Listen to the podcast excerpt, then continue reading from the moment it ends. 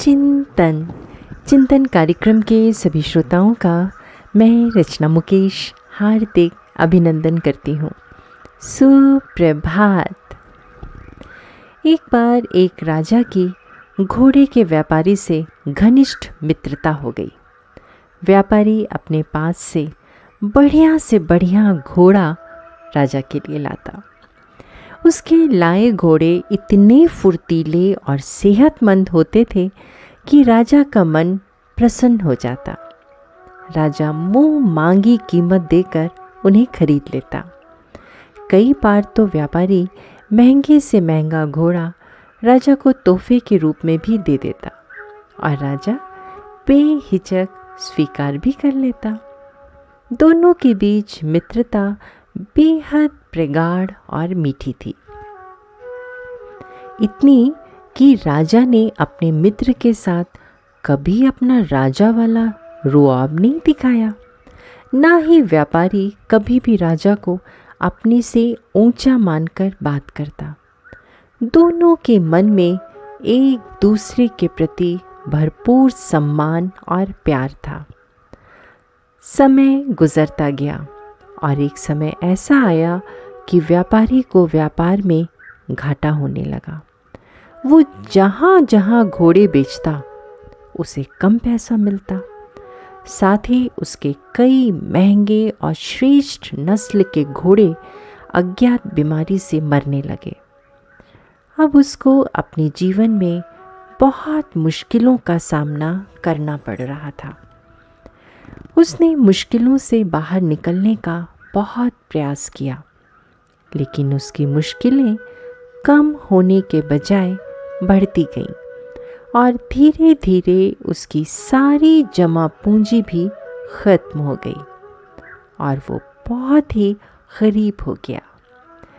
उसने राजा से पहले तो अपनी परेशानियों को छिपा कर रखा, लेकिन जब उसके पास रहने के लिए घर और अपने बच्चों को खिलाने के लिए दो वक्त की रोटी भी नहीं थी तब वो अपनी पत्नी के आग्रह पर राजा से मिलने के लिए दरबार में पहुँचा।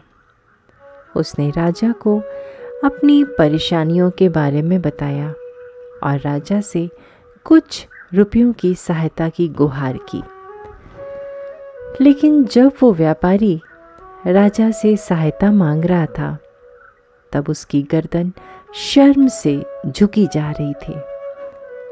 राजा ने व्यापारी की सारी बातें बहुत ही ध्यान और धैर्यता पूर्वक सुनी। फिर राजा ने व्यापारी से पूछा, मित्र तुम में क्या क्या काम करने की योग्यता है? व्यापारी ने थोड़ा सोचा और फिर कहा, मैंने जीवन भर घोड़ों से संबंधित काम ही किया है। बहुत समय पहले मैंने चाबुक बनाने का प्रशिक्षण लिया था। शायद वो मैं अच्छी तरह से बना सकता हूँ।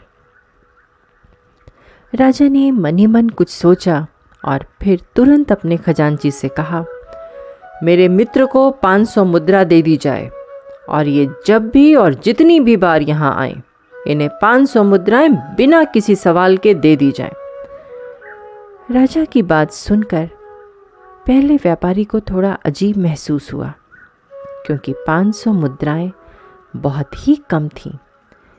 लेकिन उसने बिना कुछ कहे मुस्कुराते हुए राजा की सहायता को स्वीकार कर लिया। इस तरह समय बीतता गया।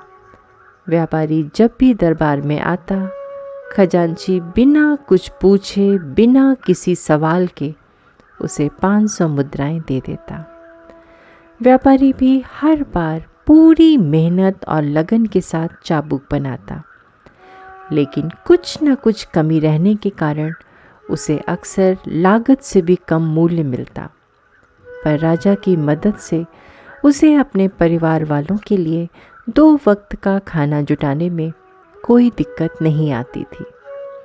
कुछ महीने ऐसे ही निकल गए, लेकिन व्यापारी ने हार नहीं मानी।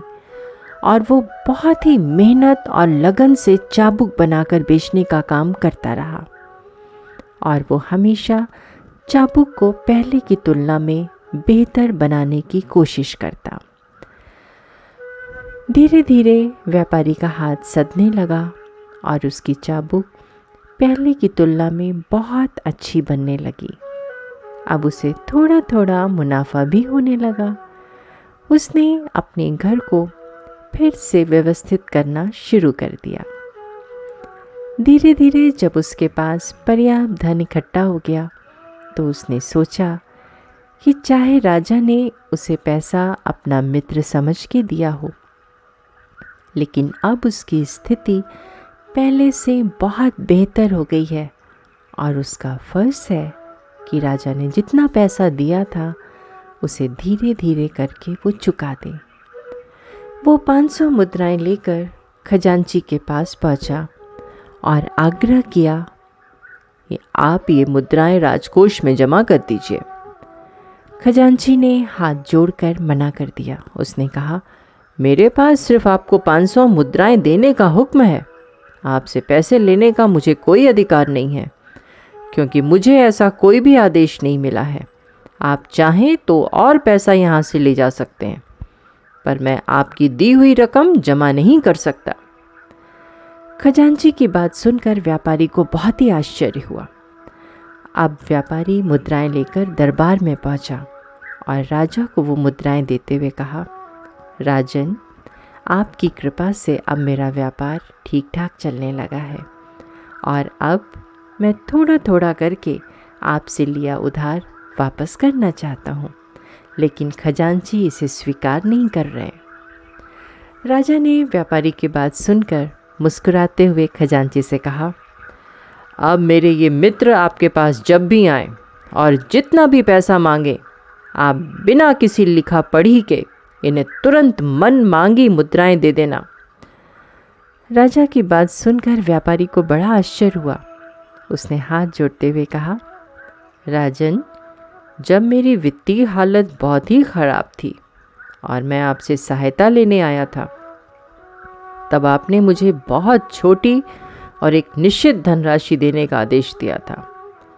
तब मुझे बहुत ही अजीब लगा था, लेकिन अब जब मैं ठीक ठाक हालत में हूँ और मैं अपना उधार चुकाना चाहता हूँ, तब आप कहते हैं कि मैं जितनी भी धनराशि मांगूँ, उतनी धनराशि दे दी जाए। लेकिन जब मुझे ज़्यादा धनराशि की ज़रूरत थी, तब आपने मुझे एक छोटी और निश्चित धनराशि ही दी। ऐसा क्यों? तब राजा ने मुस्कुराते हुए कहा, मित्र, अगर मैंने तुमको उस समय बहुत सारी धनराशि दे दी होती तो हो सकता था कि इतनी धनराशि देखकर तुम्हें काम करने की कोई इच्छा नहीं होती और तुम आलसी हो जाते। और आगे के जीवन के बारे में कुछ भी नहीं सोचते। हो सकता है कि अकर्मण्यता के कारण तुम और भी बुरी स्थिति में पहुँच जाते।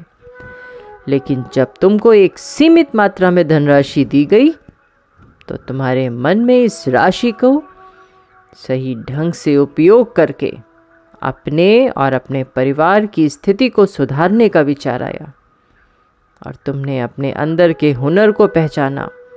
और लगन और निष्ठा के साथ काम करना शुरू किया। तुम्हारे सामने अपने परिवार को सारी सुख सुविधाएँ देने का एक लक्ष्य था। इस कारण से तुम अपने हुनर को भी तराशते रहे। राजा ने कहा, जब हम अपने जीवन में किसी लक्ष्य के साथ आगे बढ़ते हैं और उस लक्ष्य को पूरा करने के लिए अपने अंदर के कौशल को निखारते रहते हैं तो हमें सफलता निश्चित ही मिलती है। अब जब तुमने चाबुक बनाने में काफ़ी हद तक कुशलता प्राप्त कर ली है और तुम्हारा व्यापार भी ठीक चल रहा है, इस समय अगर तुम अपने व्यापार में और धन लगाओगे तो तुम्हें अपना व्यापार बढ़ाने के उचित अवसर मिलेंगे और मेहनत का पूरा फल भी मिलेगा। व्यापारी समझ चुका था। कि राजा ने उसके दुख और तकलीफ़ के दिनों में न केवल उसकी सहायता की, बल्कि उससे उबरने के लिए पर्याप्त अवसर देकर वास्तव में एक मित्र की भूमिका निभाई। दोस्तों, संपूर्ण सफलता के लिए मज़बूत इरादे के साथ समुचित साधन और उचित मार्गदर्शन ज़रूरी होता है। चिंतन ज़रूर करिएगा। आप सबका दिन शुभ एवं मंगलमय हो।